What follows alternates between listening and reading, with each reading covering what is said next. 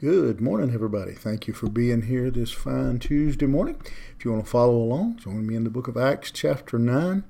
Uh, if you would, if you'd like, share, comment, uh, all three uh, on the, the post, that would be good. And then we will dive into the book of Acts, chapter 9, uh, where Philip is preaching. Says there was a man named Simon who had previously practiced magic in the city and amazed the people of Samaria, saying that he himself was somebody great.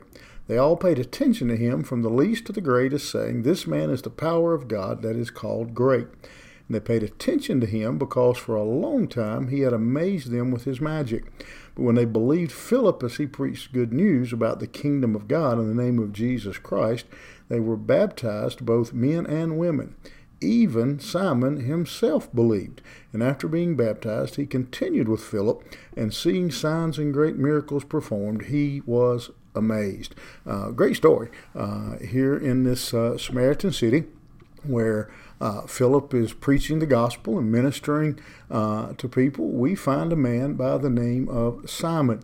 Uh, obviously, a very common name uh, in that time. And it says he was practicing magic uh, or sorcery.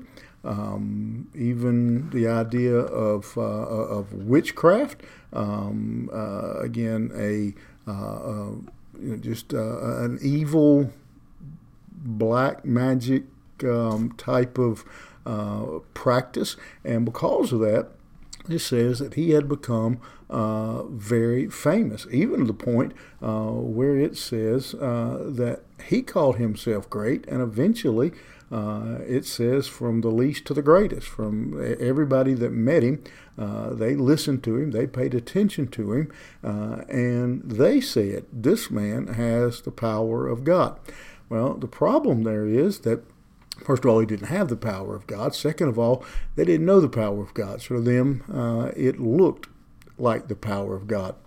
And then Philip comes along, actually preaching the good news of the kingdom, uh, preaching about Jesus Christ, uh, and they are they are exposed to the genuine uh, power of God. And because of that, uh, it says many uh, believed uh, the good news about the kingdom of God and the name of Jesus Christ.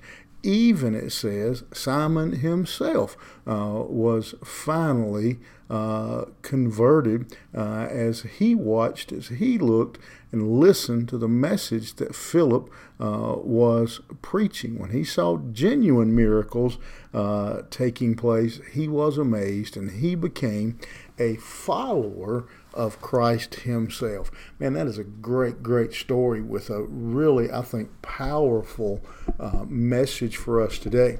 Uh, I think, uh, like Simon, we are in a time uh, when uh, many like Simon, uh, let me say that correctly, many like Simon, they don't know any better. Uh, they think they've seen the power of God. They think they know what God is.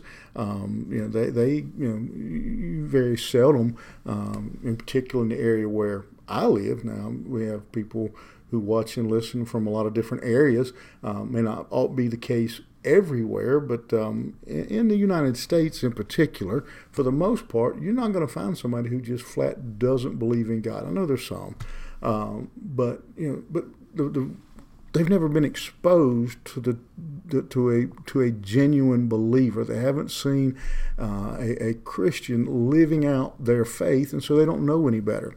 Which brings us, I think, again to that powerful lesson. When this wizard, who thought he was great, and everybody else thought he was great, when he was actually exposed to the true gospel, to a true believer, his life was transformed everybody else's life was transformed. What I'm saying to you this morning is we live in a world who desperately needs to see, hungers, uh, is thirsting and starving to see someone genuinely living for Jesus. Is that you this morning? Hope you try. Hope you do your best. Commit yourself to the Lord in your workplace, your home, your family. Uh, that I want to be that kind of person. Uh, that when people see me, they see uh, the true uh, gospel being lived out in my life. They see someone whose life has been transformed and changed by the power of Jesus Christ. You have a good day, and we'll see you here tomorrow morning.